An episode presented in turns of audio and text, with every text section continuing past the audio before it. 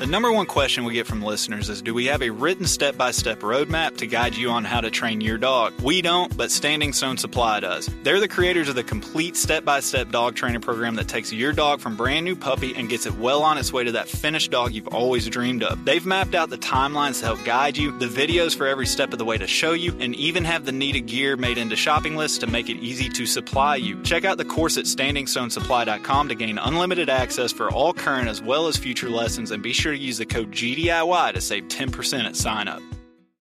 Being an upland hunter in the South nowadays unfortunately means a lot of travel to try and find birds for my dogs. This means it's even more important that my map scouting is reliable to justify the effort. This is where onX comes in. I can honestly say that onX directly impacts the level of success I find on my trips, whether it's the private versus public land boundaries, the expanding number of unique layers and features by state, or the 3D mapping capabilities. My initial step in planning my hunting trip starts with onX. To know where you're going, you have to first know where you stand. Check out onX Hunt Maps and use code GDIY20 at checkout to save 20%.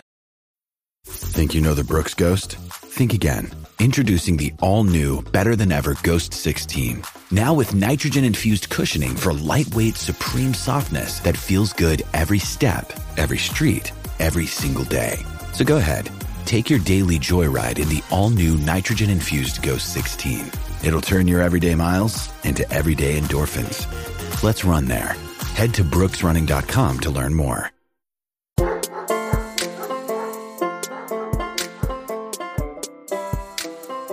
For me, when you're doing a grouse dog, there's a finesse with it. There's a calmness that needs to be with it. There's a bonding between you and the dog so that you're working as a team together. Do you have trouble physically making it through long hunts?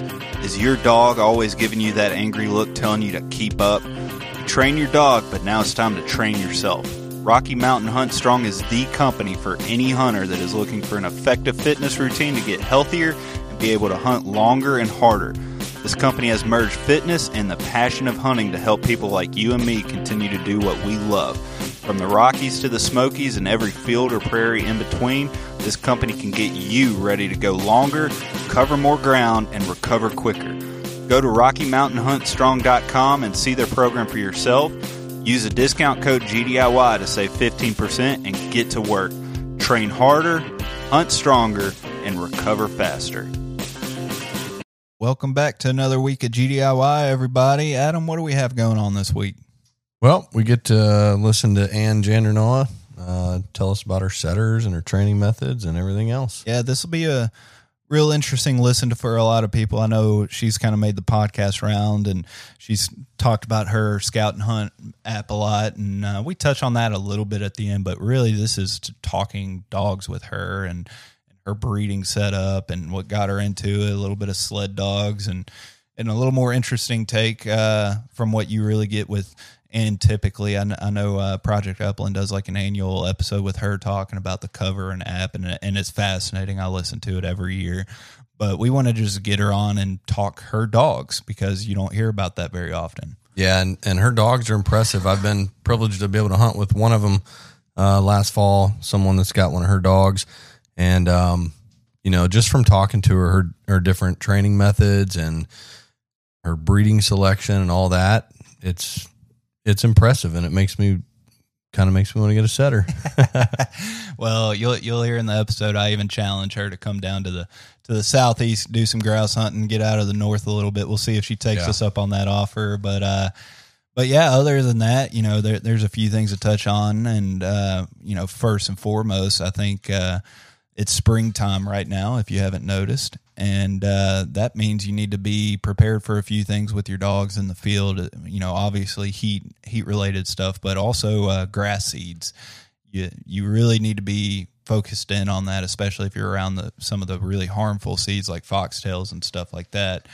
But uh, yeah, we went out field training Friday, and Rachel went through some thick stuff, and she came out wheezing, and and uh, it lasted throughout the night. So I had to take her to the vet Saturday. Nothing serious, but you know, a little antihistamine and.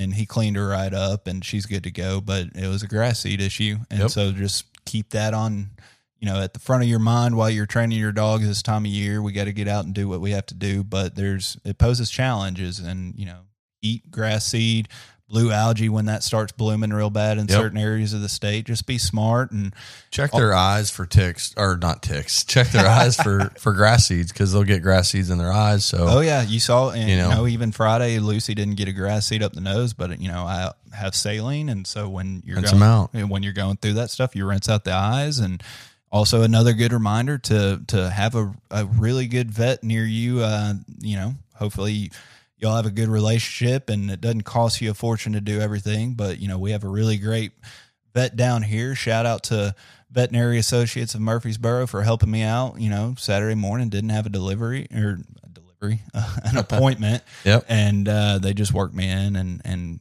yeah, took 10 minutes and we're good to go. took care of you. yeah, took Yeah. care.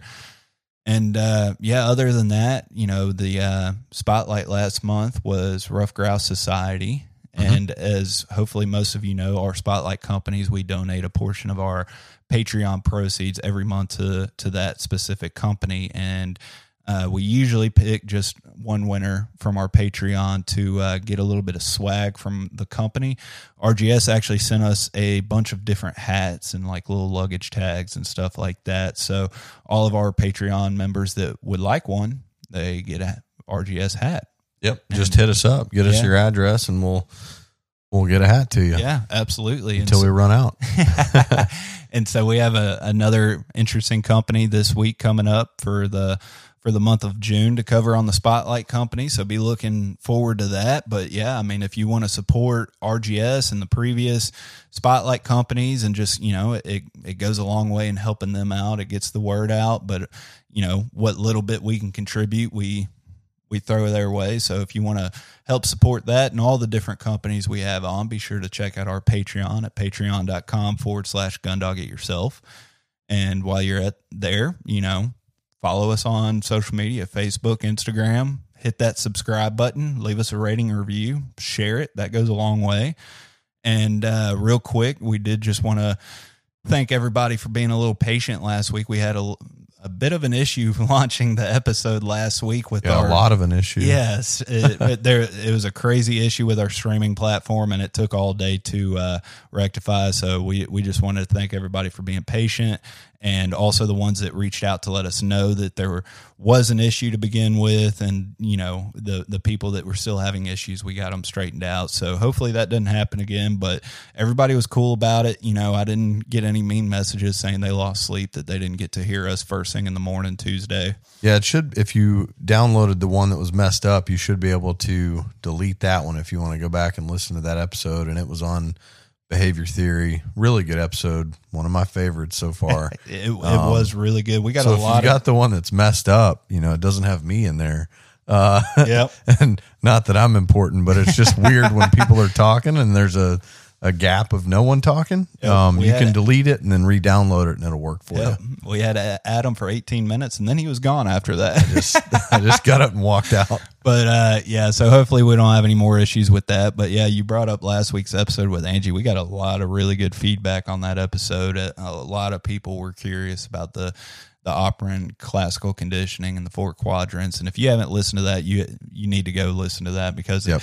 it, it really explains how how dogs how you can communicate to your dogs more appropriately. You understand the methods that you're actually trying to apply, and it, it's really fascinating. I find myself now, ever since we had that conversation with her, and then Grayson of Lost Highway Kennels, it, just talking about this behavior theory, I'm considering those approaches while I'm training my dog every time I'm out now. Yeah, every every person we interview, I learn one or even a few things. Uh, but when we interviewed her, I, I learned like probably ten or twelve things. You know, and it's it's changed changed the way I train a little bit, or at least made me think about how I'm training and and be aware of what I'm doing. Absolutely. And that's what this is all about. You know, we're not pros. We're learning along with you as we talk to the more experienced people out there. And there's a million different ways to skin a cat. And yeah, so unless you have anything else, I say let's go ahead and get to Ann and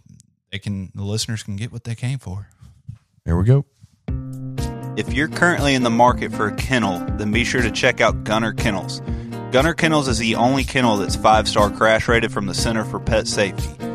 The double wall rotomolded construction ensures it holds up in all types of weather and conditions. Also, Gunner Kennels has a lifetime warranty. These kennels are built to last a lifetime, and Gunner stands behind that. Gunner also has all the accessories you could need from fan kits to help keep them cool, performance and orthopedic pads to help keep them comfortable and ready to go after long travels, and even tie down straps to help ensure there's no worries for the kennel moving or sliding around in your truck. So if you need man's best kennel for man's best friend, head on over to gundogityourself.com and click on the Gunner link. Be sure to purchase your kennel, accessories, and even gift cards for holidays and birthdays through our link, and it will go a long way in helping out the podcast. All right, everybody. We have Ann Jandernaw on the line. Ann, how you doing tonight? Doing real good. And yourself? Living the dream. Can't complain over here. So, where are you calling from tonight? Uh, northern Wisconsin, and we had a skiff of snow this morning. It was well below 30 degrees, and the wind's been biting today. Oh my goodness. Snow on the ground. I guess that's probably still normal about this time of year up there. No, it's called a skiff, Oh, skiff of snow. okay. And that skiff means it'd be like what maybe some people call a dusting. Okay. Um, know, it's like someone was shaking the baby powder out in the sky. Gotcha. Yeah, it was about 70 degrees here today, so pretty warm down this I'll way. keep, I'll keep what the temperatures up here. It's good dog training weather. Yeah. yeah, that it is. Speaking of which, how long have you been uh, in the bird dog world? Oh, probably getting over, right a little over 20 years now. Wow, that's a long time, and uh, I think a lot of folks have probably heard heard of you before. Um, but for those that haven't, just give us a little background on. You started with sled dogs. How'd you get from sled dogs to, to bird dogs? Um, decided to jump off the side of a pickup truck and blow my knee out. well, I guess it turned out good that you're uh, dealing with bird dogs now. Well, it was interesting. I mean, long story short, I did a lot of racing of the sled dogs and sprint racing in Canada as well as in the U.S. in the Midwest, and it was all about speed. And I bred my own dogs there for a number of years. I probably had sled dogs about 25 years, and um, it really was a thrill to be on the back of the runners with with a team just flying. I mean, we're talking 20 pound sled. I've been clocked at 28 miles an hour on that and just whipping around, just screaming those corners. It was it's awesome. So, so But- do you do you miss that at all? Because me and my wife, we've actually been watching a lot of Life Below Zero during this quarantine deal, and so they have a bunch of sled dogs, and I'm I'm just sitting there, I'm like, man, that just looks like a big hassle to be honest. A lot of dogs to feed and and hook up to the sled, but people have to love it because you know the people that are into it, they're they're really into it. It's addicting. And I guess you have to be the right person. But for me, you- what you've probably been seeing is distance, so it's a lot slower. But you hook up, you know, four dogs isn't much, but you hook up six, eight, ten, twelve, or more dogs, and you're you're matching them, and it it's like white knuckle, rut, cut, you know, cornering on one edge, and just twisting that sled with all the force you have, and to make to just skittering around the corner and then whipping it back up and the dogs are just flying and, and everything is in I mean, you match your dogs to the balance to the speed, to the gait and everything and just Wow, nothing like it. that's awesome. So let's back up a little more. How did you get started with sled dogs? Yeah, I visited Alaska. that's awesome. That's, yeah, literally. So Next thing you know, within two- months, I had sled dogs. I was getting started. everything seems so simple. How'd you get into sled dogs? Well, I visited Alaska. How'd you get out of them? Fell out of a truck or jumped jumped out of a Well, truck. it's true. Well, you know how you grab the side of the pickup truck and you flip yourself over the side and you, you know, it's like you're doing a vault type thing. Um, Right. someone forgot to tell me I was getting too old for that. and um, so what happened is, is that you know I used to run a lot of logging crews in the UP of Michigan, and uh, I'd get stopped by these guys, you know, all dressed up in orange with nice pants, and I'm thinking, why are you guys going out hunting looking that nice? right. I, mean, I was used to throwing on, you know, my worst clothes, grabbing the shotgun, and I'd walk the trails because I didn't have a dog. I never started with a dog. But these guys would stop me. Where's a clear cut? And I thought you you have ever lost your mind? Why do you want to go in those things? Well, this happens so much and the guys are actually sometimes buying me breakfast or lunch or something like that because wherever I put them, they were happy. So, you know, they come up all scratch. You know, one guys have a cut on his cheek and all that, and I'm thinking, you've been in that clear cut again. Yep. so, so long story short, the old light bulb goes on. You know, I bet I could do some maps. Well, after you jump out of the pickup and you can't walk in cruise timber, you start thinking about what are you going to do with your life while you're laying in bed, not able to do anything, and that's how it happened. Well, so, so one, once you jumped out of the truck and then ended up uh, getting into the bird dog scene, tell us what you started out with. Well, I started out with, let me back up just a tiny bit. I first started out making maps. The maps led to doing tutorials in the woods. The tutorials in the woods led to guiding and the guiding led to Elhew English pointers because I was always looking for, in my sled dog world, peas in the pod litter. Um, I wanted consistency uh, in gait and build and drive. So I had heard that the Elhews were like that. And uh, I started out with some Elhew English pointers. And it was definitely, you know, because I believe, back up, it's like I like the hunt to unfold in front of me. I, I don't want tennis shoes on to try to chase the hunt. Yeah. Um, and and if you're going to guide, you know, they're paying to see the dog work just as much as they're for being put in position and everything to shoot a bird. So, and it was interesting keeping an Elhew where it needed to be. I can imagine. And I basically learned by the seat of my pants pants how to do it, um, and learned how to keep the dog in where I wanted them. But you know, as we all know, the Elhews, majority of them want to push out more and more and more, and you really have to manage them. Um, by the time they got older, it was push button. Then you know that was the norm for them.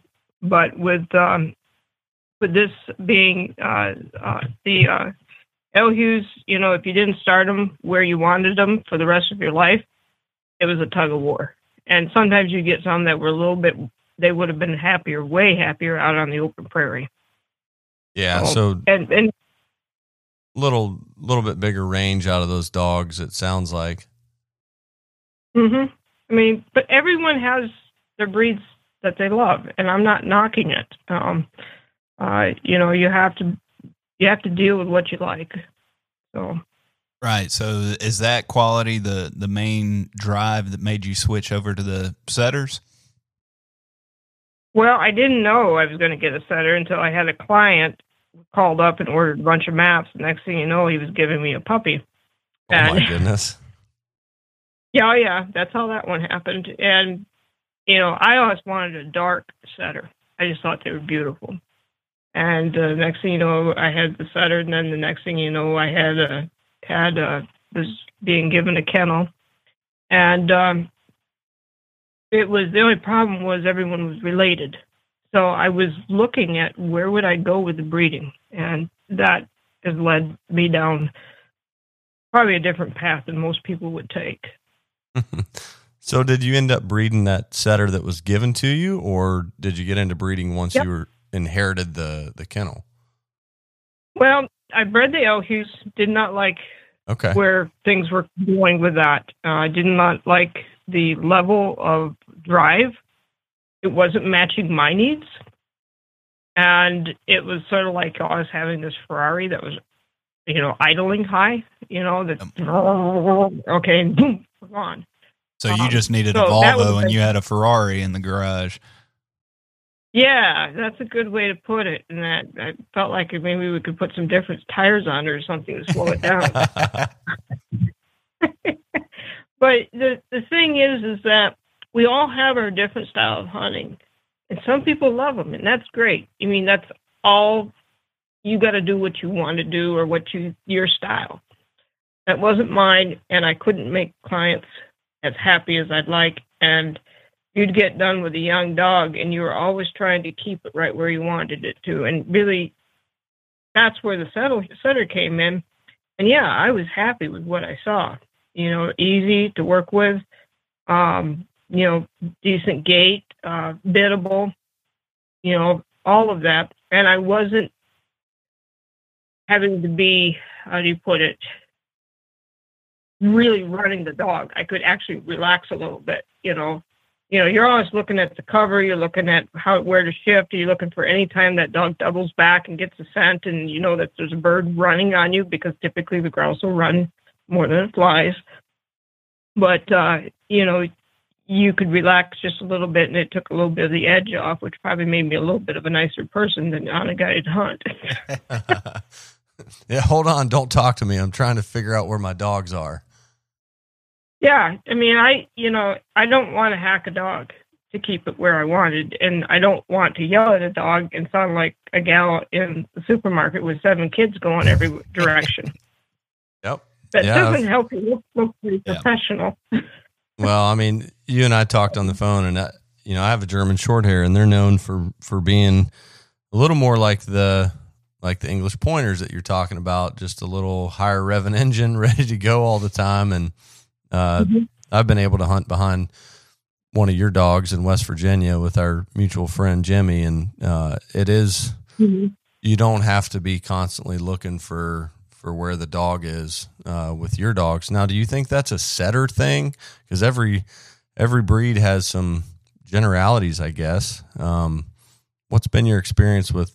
I mean, have you just been delighted with every setter that you've come across? Um, it's like anything.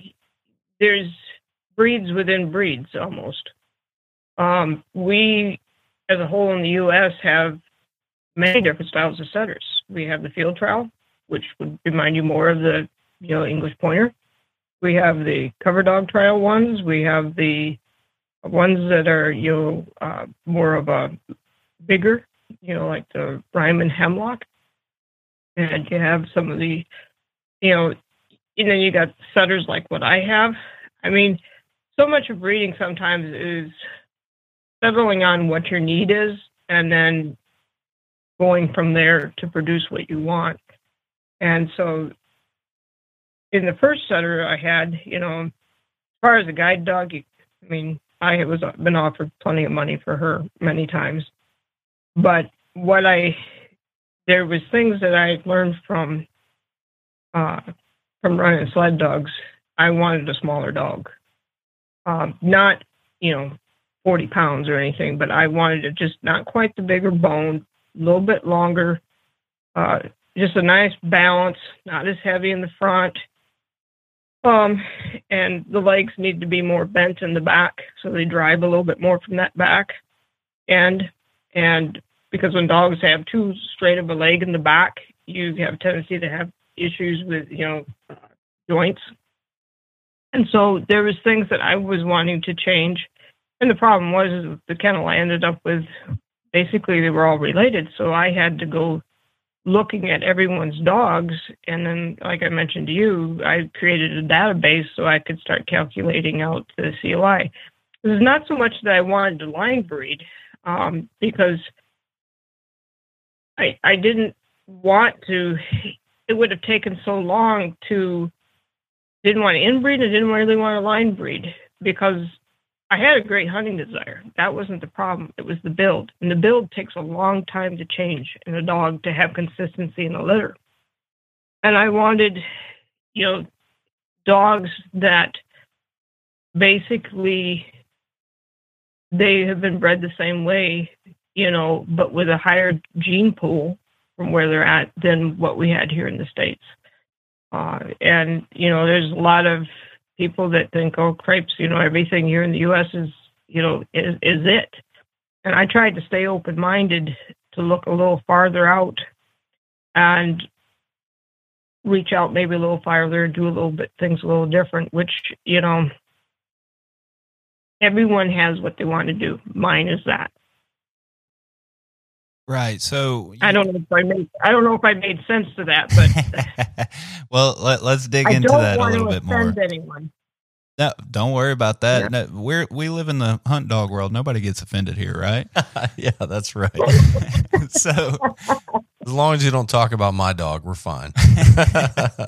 Yeah, that sounds familiar. that's right. so you you mentioned that you created your own da- database and compiled all this information to make sure that your your breeding coefficient and everything uh, was up to par with what where you wanted it to be at. Did you use one of the softwares that are available out there? Because I know there's there's a few out there that you you can purchase and kind of upload the the pedigrees of the dogs and and it spits back out Yep. the COI. I didn't know Yep. if you okay. Yep, that's what I did, and you know, over three thousand entries, and uh, I couldn't do COIs out to 10, 10 generations. Real quick for Uh, the, the people that don't know, do you can you explain what the COI is?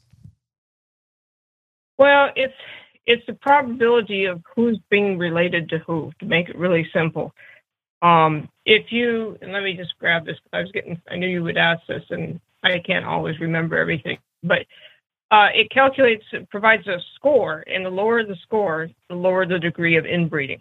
So a zero indicates that you would have no dogs common, basically. Uh, 12.5 would be the genetic. I'm going to read this to you because it gets really long to be a genetic equivalent of a dog produced from a grandfather to a granddaughter mating. 25% would be a father to daughter. Uh, so the lower your COI, the less chances you're you're decreasing your chances of bringing in traits that are going to have you know a genetic influence that could be health, autoimmune. Uh, some you're trying to decrease the chances of stuff popping up in your bloodlines that are going to be problems. And you know, we talked a little bit about that, and I am not a uh, science geek uh, as far as genetics or anything like that. I just know that the lower the COI that I can have over a 10 generation pedigree, the better off I am for the for that for that dog. And and basically I'm trying to avoid problems. I don't want to roll the dice and breed with a high COI because what happens is I'm getting the good and the bad. But if I'm already starting with dogs that are champions overseas with very low COIs, and I can breed to another champion overseas that has low COIs, and they're not related hardly at all, I'm ending up with almost with 5% or less COI, but with two dogs with tremendous ability. That's that's that interesting. Yeah, it makes sense. That's interesting that you're going for the lower COI because I hear a lot of breeders say, you know, this is a, a 20% COI or 15% COI. And a lot of people look at that as a good thing because you're uh, you have a better chance of reproducing the qualities you want, but you're also getting the bad qualities that come along with those dogs too, right? Right, right. And and so that 25%, you know, is, is basically it's like mating of full siblings will do 25% COI. Mating of half half siblings produces 12.5% 12.5% COI and mating of first cousins produces a 6.25. So it doesn't take long to get inbred. No. And I, I've actually heard, like Adam was saying, that that a lot of people they they shoot for fifteen or twenty, and it kind of depends on the lines and and the kennels that they're producing and their goals.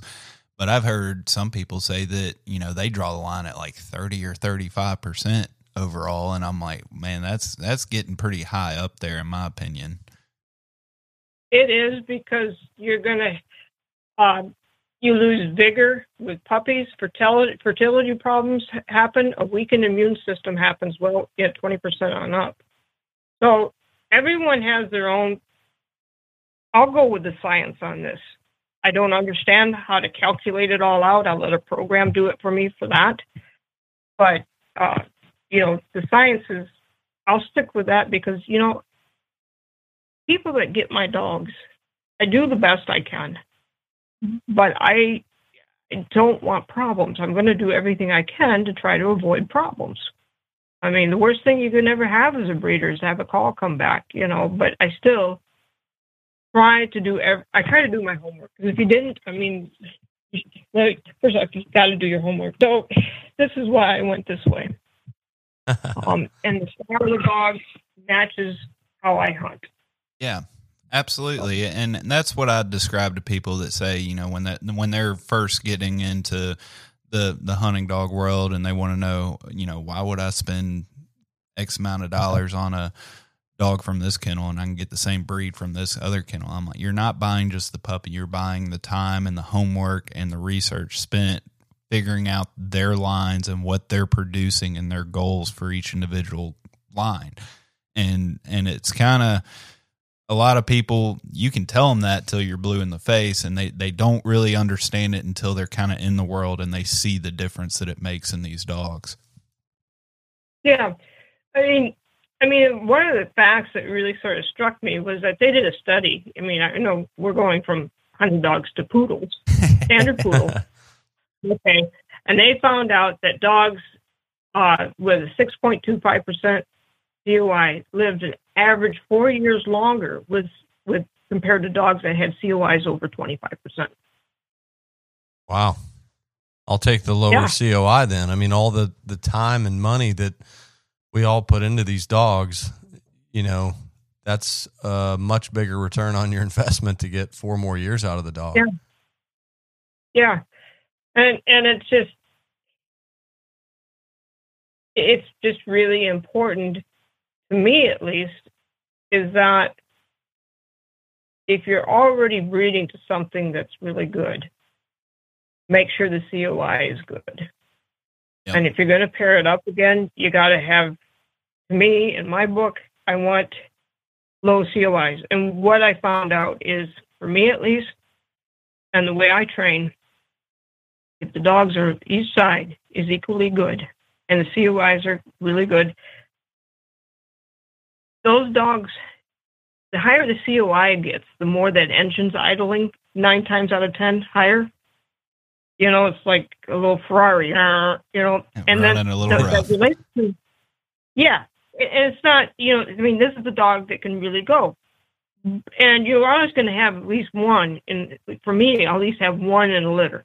Um, that's just a little more like that, even though I've got really good COIs. But overall, the litter as a whole, they concentrate and focus very quick. Now, if you're going to do started pups and you're looking at producing something that goes out in six or seven months, do I want the Ferrari that's idling that might not be it that's not being able to really focus but can only focus on maybe a couple things? Or do I want the one that's focusing early, that has a good attention span and it's smooth and I can start basically I don't want just point the bird in a field. I want the dog casting as much as I can have a calmness around birds, not get ramped up, have work on the patience because it's not, you know, take for instance a child that's really hyper, hard for them to focus. Sure. And that, um, you know, I was one of those kids growing up, one of them that was really wired. And I can tell you it was a nightmare trying to focus. And as I got older and settled down, I can focus longer. And to me, with a sled dog, all I was asking it to do is run as hard as you can and go in one direction and please know how to whoa and do gee and haw. You know, that's all I needed. But when you're doing, for me, when you're doing a grouse dog, there's a finesse with it. There's a calmness that needs to be with it.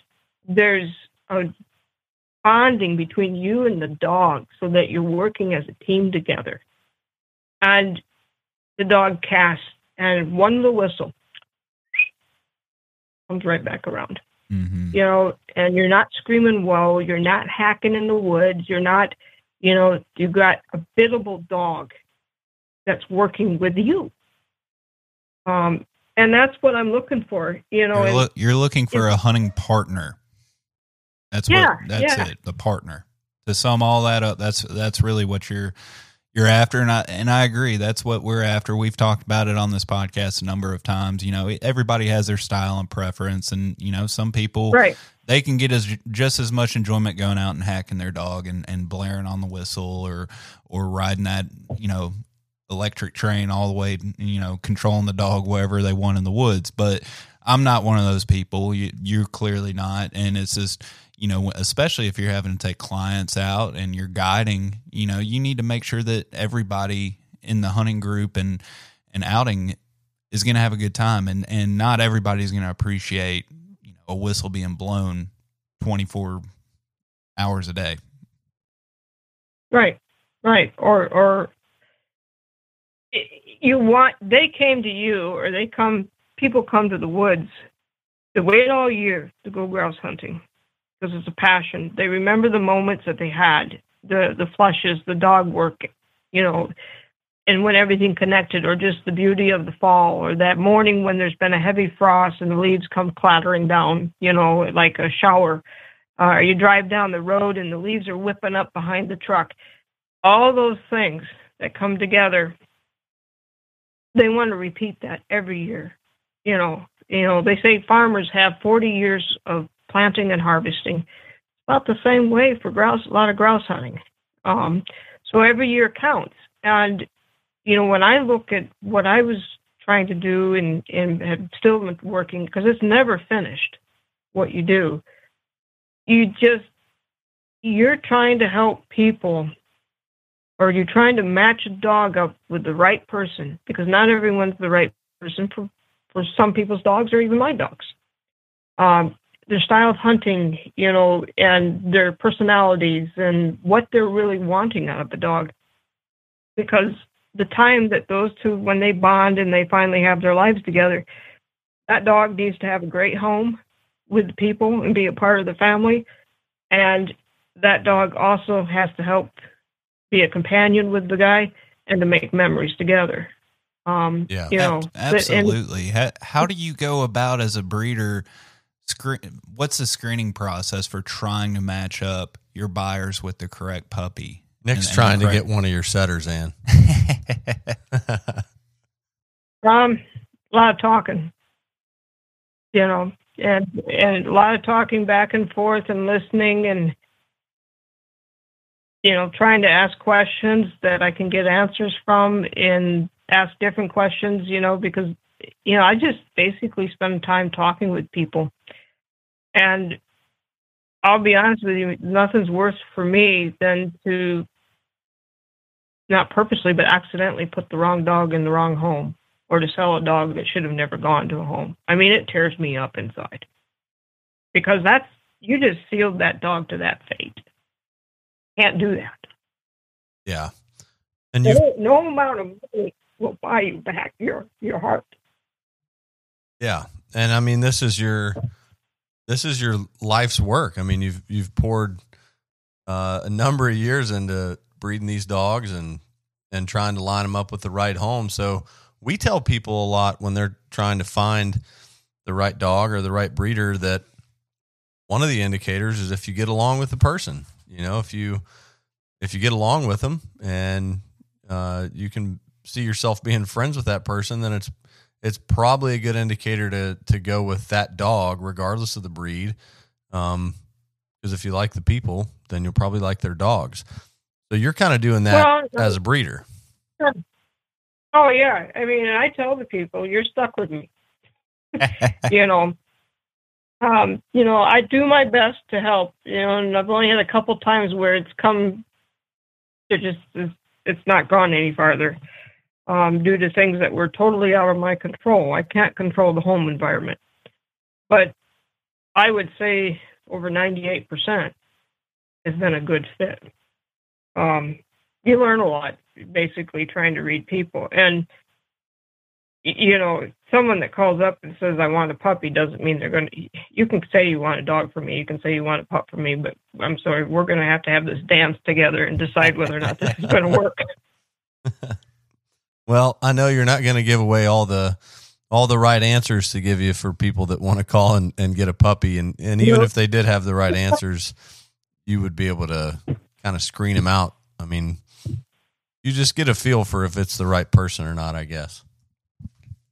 Yeah, and that's that's it. You know, you try to. I mean, I love it when hunters call up that either want to learn or that um, this is their first dog and I can help them, um, or they grew up hunting grouse and dreamt of having a bird dog, and you know they grew up doing that in Michigan, and now maybe they're over by the Twin Cities or something like that, in the suburbs, and um, you work with them and then you get pictures back and and things like that of seeing the dog a part of the family or you know just out of the blue a message you wouldn't believe the hunt we had.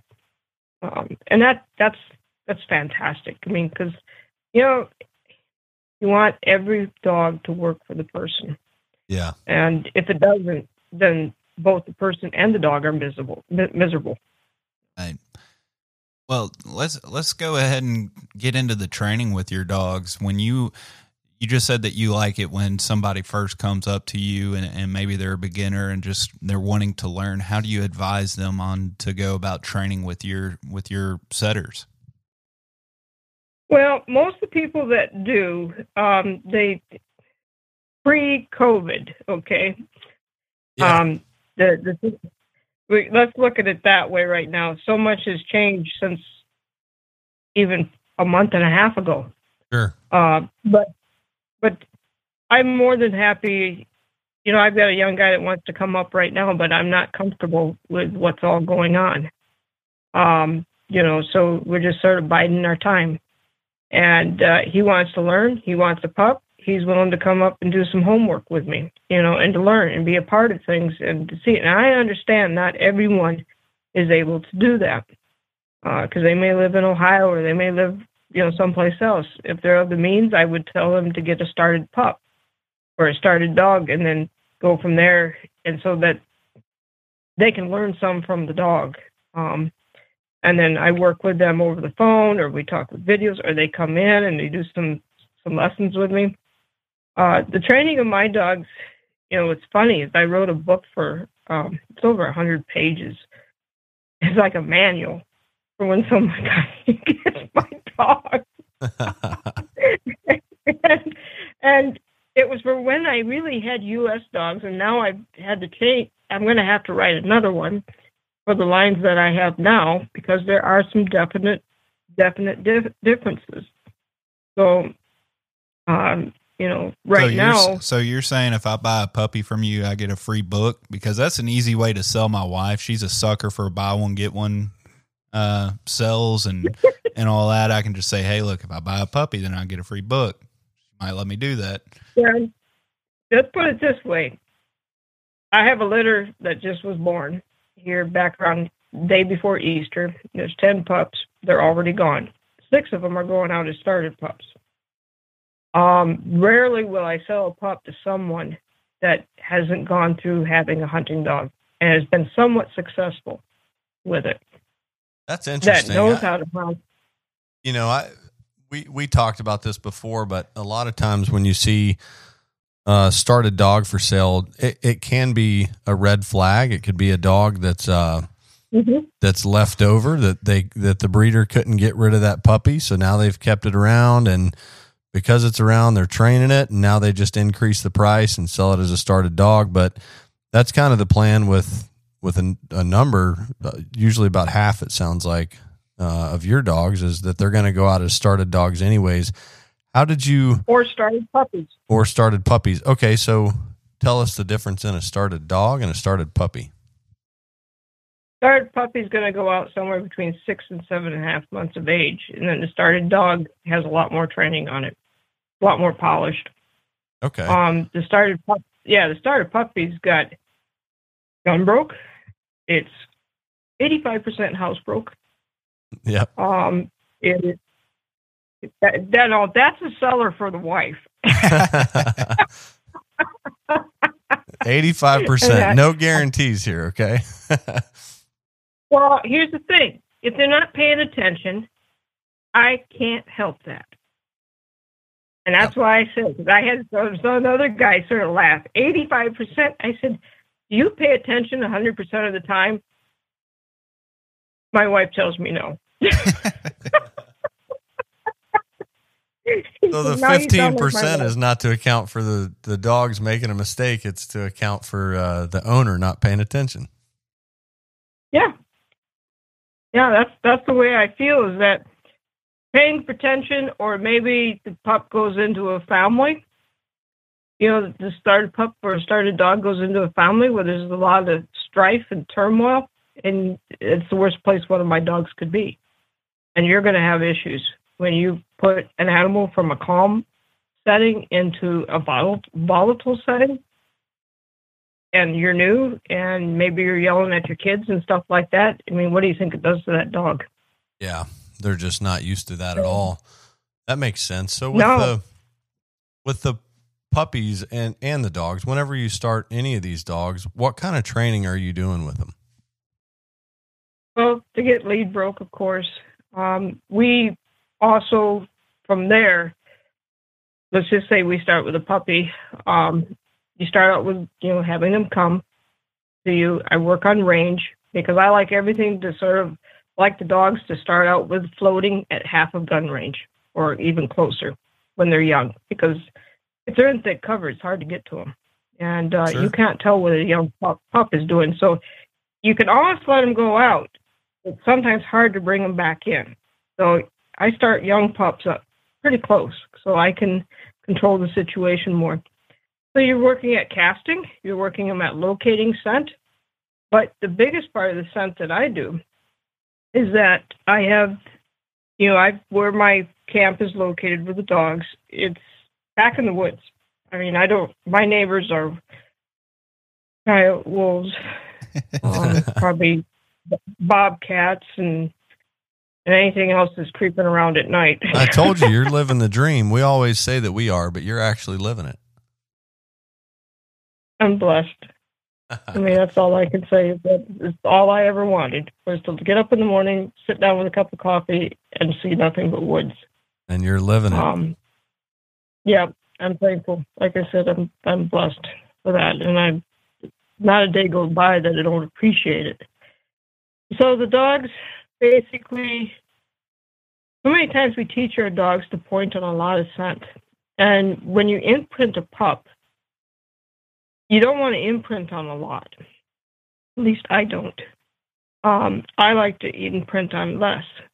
Because if you think, because I'm, you know, my focus is grouse hunting, and a grouse will run, and it does when it, when they're running, they're not leaving much scent. So what that dog is doing, it's finding hot spots of scent, and then the scent fades, and then they're trying to cast and find another hot spot of scent, and each hot spot is where the bird held up or initially was. Then it runs so far back, and it's like, are they coming? Are they coming? Oh shoot, they're coming. I'm going to retreat again he keeps retreating, and that's where you get that stop, point, slowly release, cast, stop, point, slowly release, cast, and that that can continue over and over and over again sometimes.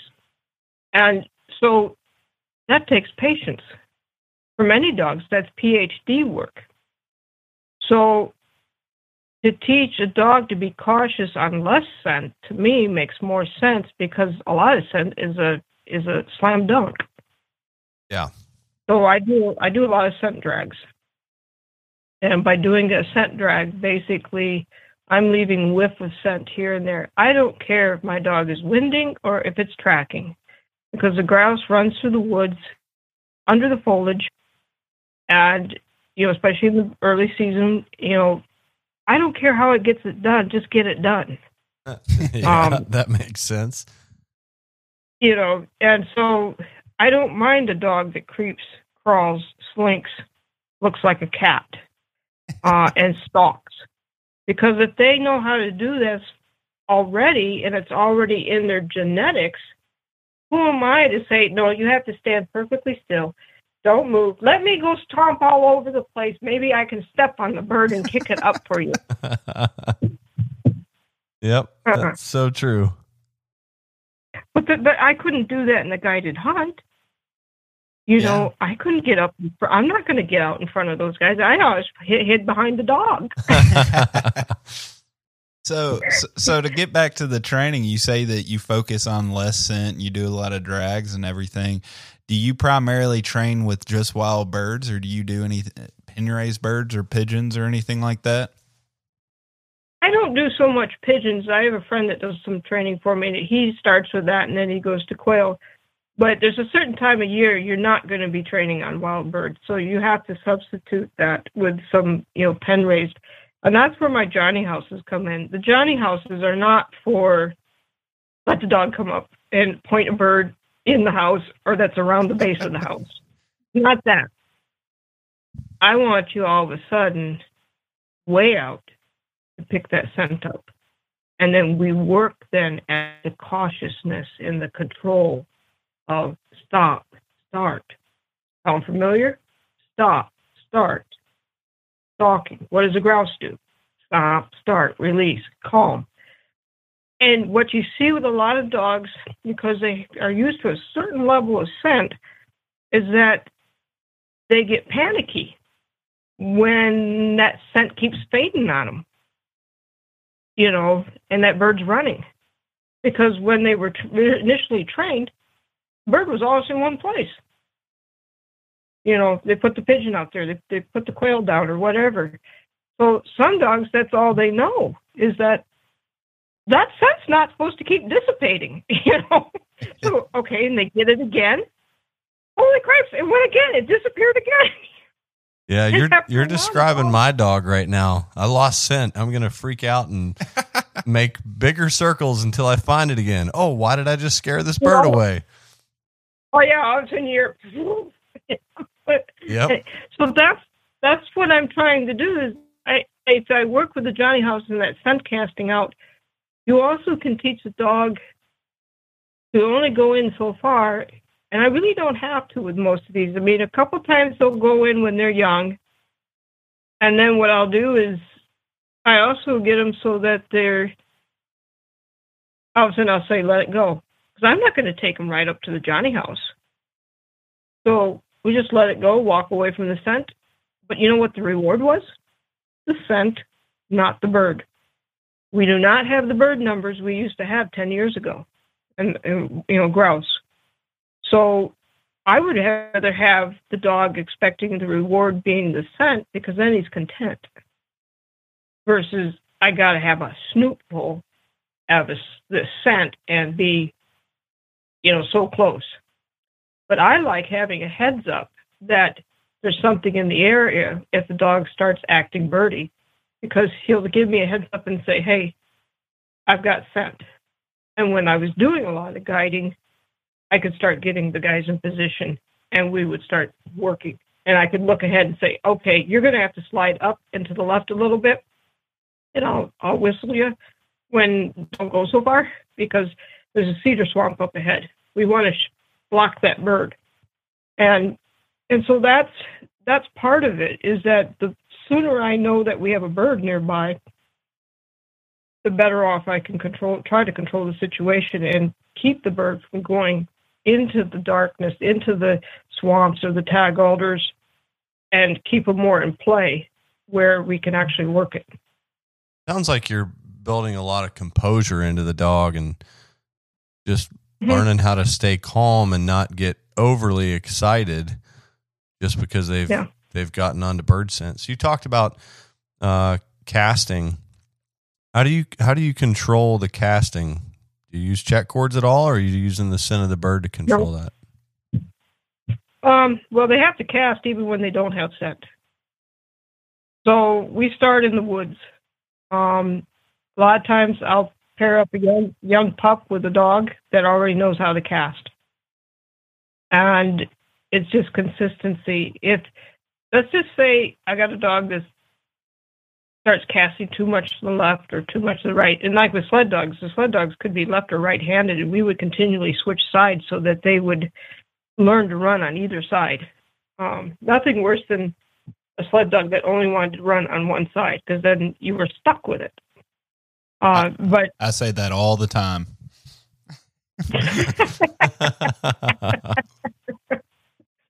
But you know, if if a dog, for instance, casts too much on the left, especially a young pup, he's spending, you know, it doesn't take long to make a pattern. You know, if it keeps happening, uh, all of a sudden I'll start, I'll start correcting him, whistle him, and I'll shift right, whistle them, shift right, shift right, and then all of a sudden they're shifting right, then I shift back to the left. And it's like you have the dog casting in front of you when it's a puppy, like when it's 12 to, you know, 13, 14 weeks old, or maybe even younger. And it, you know, puppies tend to run straight lines when they're in the beginning. So what I tend to do is, as the puppies run in straight line, I'll all of a sudden go left, call it, and it switches over by in front of me again. Then I'll do go back to the right, and you know, as I'm going back to the right, I'm starting to call it a little quicker. And next thing you know, after doing this drill for some time, I've got a dog that's casting. Nice. And uh, yeah, so you just you just work on it because the puppy, and if you all you do is train on trails, that's hard because now you're asking for that pup to bust the brush and to go in, and little puppies don't brush bust brush well because uh, they hit something and next thing you know they're flipped back. So what I did is when we harvested a bunch of aspen up there, I had about a maybe acre, half two acres at most. Um, I had them bulldoze all the trash out of it. So when the aspen regenerated, it was a cleaner floor. And then I've cut holes for the puppies. So what I do then is you get the initial scent on the edge, and then gradually I start bringing scent farther in. And all it takes is a couple times for them all of a sudden uh, they'll have scent in there, and next thing you know, where's the hole? And you get a puppy start looking for a hole. Um, and that's what a lot of our dogs do. They look for a hole, you know, to to go off left or right. And I start out, you know, scent for me is huge. You know, a huge part of working, whether it's quail, whether it's grouse or whatever it's looking for that scent and imprinting it at a very early age. We call it, you know, a lot of people call it opening up their nose. Um, and, you know, if they always expect a certain amount, it's really rough to undo that and to teach them patience to be happy with less. Sort of sounds like people.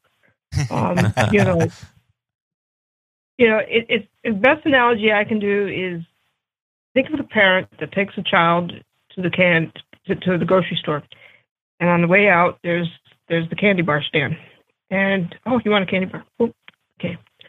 Next time, the kid's halfway to the shopping, and they're thinking, I wonder if I'm going to get another candy bar. Hmm. so he starts bugging his mom maybe 20 feet from the checkout. Next time, he's bugging his mom on the way in to the yeah. grocery store, and the next time they haven't even gotten out of the car, and then the time after before you know the next time it's like they haven't even left the house. Am I going to get a candy bar? That's right. So it's basically, and you never do the same thing every day. You never put the bird in the same place every day. You never put the scent in the same place every day.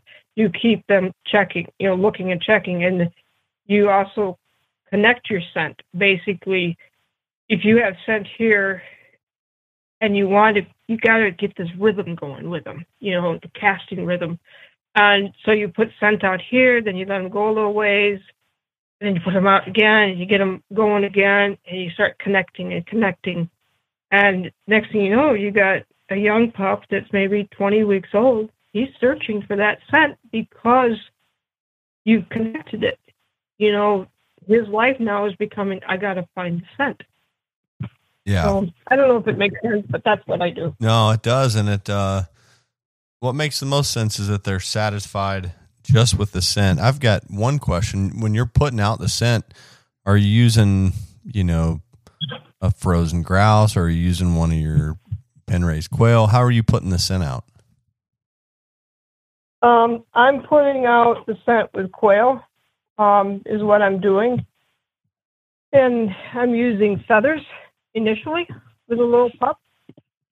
And when I've had people come up to get, you know, we're picking out a pup that I'll start out for them, and and most fun thing is to take a young pup and never hit scent before, and it's feeling it, the grass under its feet and the big world around it, and you let a few feathers just cast down a little bit in front of it, and it hits that. The eyes go big, and you feel nine times out of ten they start snorting.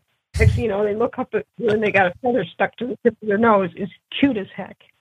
and that, and so what you do then is that you just keep, you let it go a little ways and it's starting to look. And then you just drop a few more feathers. Well, now it's looking farther. And scent to me is scent. Um, you know, you know, they are searching for scent and I can put grouse scent on there, but I've found that I can make it work either way. The biggest thing is it's like having all the technique for a layup and doing a slam dunk. And the last part is where you push the ball through the net. Everything leading up to that has to be right. Right. You know, Makes and, sense. and that's what that's what we're trying to do up here, at least. Um, that makes sense. get it right. you know we this is real interesting to me because you know you you don't hear a lot of people training their dogs this this way. And I we could talk for hours on, on this and we may have to have you back on just to talk more training specific stuff as it relates to grouse and and you're focusing on the scent instead of the the bird reward because that's real interesting. But I know uh, we we do have to plug your Scout and Hunt app, and but before that, I do have a real quick question for you. Um, have you messed with any of those those grouse trials up north? I I've never seen one myself, but I'm curious if you do those or any trialing to really. No, no, it's just me and my slinking setters. and and the fact is you I mean- you train to hunt. I mean, I, I don't think you really care about trials, right? No, I don't have anything to prove. Um, you know, and and I don't get me wrong, I like competition just as much as the next one. I'm I am competitive, but I guess the thing is, is there's something to be said for watching dogs do really good bird bird work on grouse. You know, and just like us, they have bad days like we do. Um, but when it all comes together, I couldn't care if you shoot the bird or not. That dog was satisfied with the work and with the bird flying off, and okay, you know, they still know how to retrieve. Uh, you know, some of my dogs retrieve great, and some of the older lines didn't retrieve quite as well. But I would say now it's it's almost getting to like ninety percent of retrieving, um, and you know that's all. Watching a dog work a bird is huge. That's just to me is everything. Well, I got a question for you off what you just said. That you said you don't have anything to prove. Have you been down to the Southern Appalachia grouse hunting, or you, you only stay up north? I think I'd be out of breath trying to climb those mountains again. I mean, don't don't get me wrong. I'm thankful it's flat where I'm at. Um, what you guys, I mean, the, here's the thing: a lot of people from up north don't realize it. I've seen it. I've mapped a lot of stuff down there. Yeah. Um, you know, Greenbrier County and Fayette and Randolph and all through there. That's rough, rough, rough areas. You don't have And- to tell anyone what state those counties are in, Ann, okay? Oh yeah, they're in New Jersey. there, perfect. But my point is, is that, or North Carolina, down through there, yep. the passion that you guys have for hunting. I don't think a lot of people up north realize what you had, unfortunately, what was lost, and what you keep going after because you love it. Yep, absolutely. And it's uh it is difficult. It's it's steep. It's uh hopefully it's thick cover, but sometimes it's it's hard to find. So tell us how Rhododendron. Yeah, rhododendron thickets. Those are fun. Um Mhm. tell us Greenbrier, I hate. Oh yeah. yep. I think I still have uh, scars on my knees from last season. Tell us how Scout and Hunt uh, can help us hone in on some of those good areas that you're talking about, N- and not just county specific, but you know, how's it helped me out as a hunter? Let's just say you're going to go to Michigan, okay? And you know you're going to go to Michigan to hunt. Long trip. Uh, what it's going to do is it'll start out. It gives you the whole state data of the aspen that's basically 8 to 16 years of age. Uh, so you have a pinpoint of that aspen within public lands. So you have the property boundary of the public land, so you know where you're at. Um, it goes on your phone, your tablet, or your PC, and then it tells you the habitat that's around that aspen cut, be it lowland conifer, tag alder, spruce, hardwoods, you know, paper birch, whatever, or older aspen. So you can literally be 20 hours away and know where you're going to hunt. It uses the position or the GPS of your phone to show your point in relationship to the habitat. So you could create a waypoint just like a GPS and take the coordinates off it, throw it in Google Maps, drive right to it. Um, so Google might not take you on an old tote road two track though. So you might yeah. want to get to the place where you turn off the main road and drive in. You can measure your distance of a hunt. Um, okay, we're going to go up this way. We're going to come around that way and that way. Uh, probably by noon, it's going to be really hot. So, how long is it? Am I going to be near water? You're looking at the habitat. Uh, and, you know, you don't need a legend because all you do is tap on the shape. The shape flashes at you and this is S, and you pull up the tab, and it's like having a little, okay, this is black spruce and it's this age or something. And, you know, the, it gives you information. It's all at your fingertips. And you can sit at home and look for new places that you want to hunt.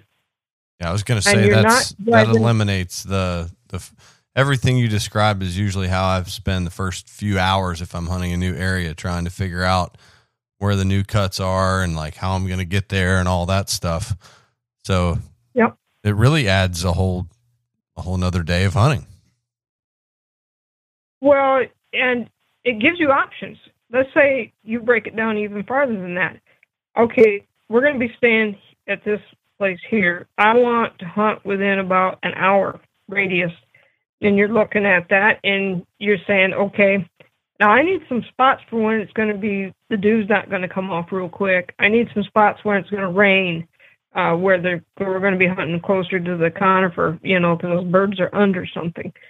Uh, it gives you options. Or maybe say, you know, I'm looking at this as 2010 42, this cut. 2010 means it's 10 years old. And 42 is your acreage. You already know, so you can pick and choose your age range of what you want to hunt. Oh, I'd rather probably look for some woodcock, so I'm going to go to some eight year old habitat. You have options, but then it also has the marginal habitat, the, the habitat that's just aged out. This is where the population used to be, and then as things get older, it starts to open up then these birds are seeking habitat of a specific density, and that's where they survive. So you can see where possible habitat shifts are occurring when, okay, this cluster of habitats aged out. Now, where's a good prime cut around there that these birds would look for to replace what's getting too old? See, what I like is it still gives you the ability to think for yourself. It's it's literally like mm-hmm. someone at a gas station saying, "Well, there's you know this was cut up there about ten years ago. Go up there and try it. That might be a good spot." You're not just putting a little pin on a map that says, "Here's a spot for grouse." If it's raining or if it's overcast or whatever the the right. the deal is, it's I still have to think for myself you're only as good as what you understand habitat and as what you understand with running your dog and how much you understand what you're hunting. Yeah, absolutely. So it doesn't. I like that because it doesn't. It doesn't take that away from me. Um, I still want to think through all those things as a hunter. I just don't want, you know, the answers. I don't want the full answers. I just want a little steer in the right direction. Yep. Well, and it's it's saves you time not going down some two track, getting stuck trying to turn around, and you buried part of the truck, and and then you're still trying to figure out. And there just went the one day of your vacation, which you only had so many days to begin with. Absolutely right. I know I've used it. Uh, I've used it for a Wisconsin trip. I've used it here locally in Tennessee, and and it's steered me in the right direction. You know, Tennessee grouse is hard to come by, and the the one grouse after four years. I didn't get it exactly the first shot that I, I used your app, but I got it very close to an area that was shown on your map. So it it was uh it worked out for me down here and the Wisconsin trip. So it's a great app. Oh, so why don't you tell everybody where they can find it at and and find more information? Yep, you're going to go to the mobilehuntingmaps.com. If you go and get on the internet, you could type in Scout and Hunt. And what you can do is uh, you can look for Scout and Hunt, uh, Scout dash N, Scout Hunt, and you can also look under uh, mobile hunting maps as well for Scout and Hunt, and just type in the names. It, you know, sometimes you go with all these addresses, but that's what you're looking for: Scout N as in Nancy and Hunt, Yep. and then or mobile hunting maps.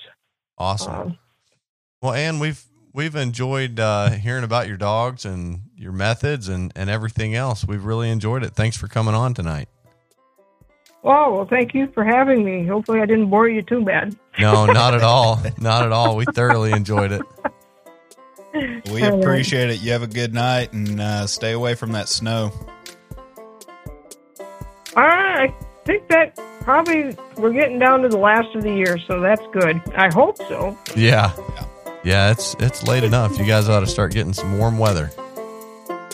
Yep, yep. Well, it's been really good, and thanks so much for having me on. It was fun talking with you guys. For sure. Thanks, Ann. You have a good night. You too. Take care. Thank you for listening to GDIY. If you enjoy this podcast, please remember to take a moment to rate, review, and share with a friend. Also, be sure to follow us on Facebook and Instagram under Gundog It Yourself. If you really enjoy this podcast and would like to contribute even more to future content, please check out our Patreon at patreon.com forward slash Gundog It Yourself. Thanks again and happy hunting. Everyone seems to have the same questions or concerns when they start trying to decide which kennel to purchase for their vehicle. Perhaps it's time to stop asking all the questions and just design the perfect setup that meets your exact needs. B Pro Kennel specializes in designing and fabricating custom premier dog boxes handcrafted right here in the USA from high grade, lightweight aluminum. They'll get you set up with the size dimensions, lighting, storage, battery boxes with solar charging, and anything else you can dream of. Stop stressing over buying the wrong setup, just after replace it again in a year.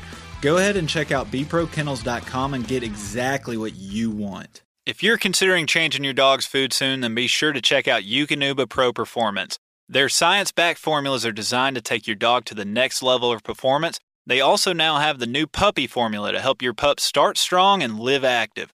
When looking at all the different food options, remember Eukanuba to help power their ultimate performance. Hey, what's going on, everybody? It's Bob from Lone Ducks Gun Dog Chronicles podcast. I hope you just enjoyed the episode you just listened to. And if you did, I think you'll enjoy hopping on ours. We've got professional retriever trainers and upland bird dog trainers from across the country and world sharing their tips and tricks and great stories to help you and your dog get ready for the season. We'll see you there.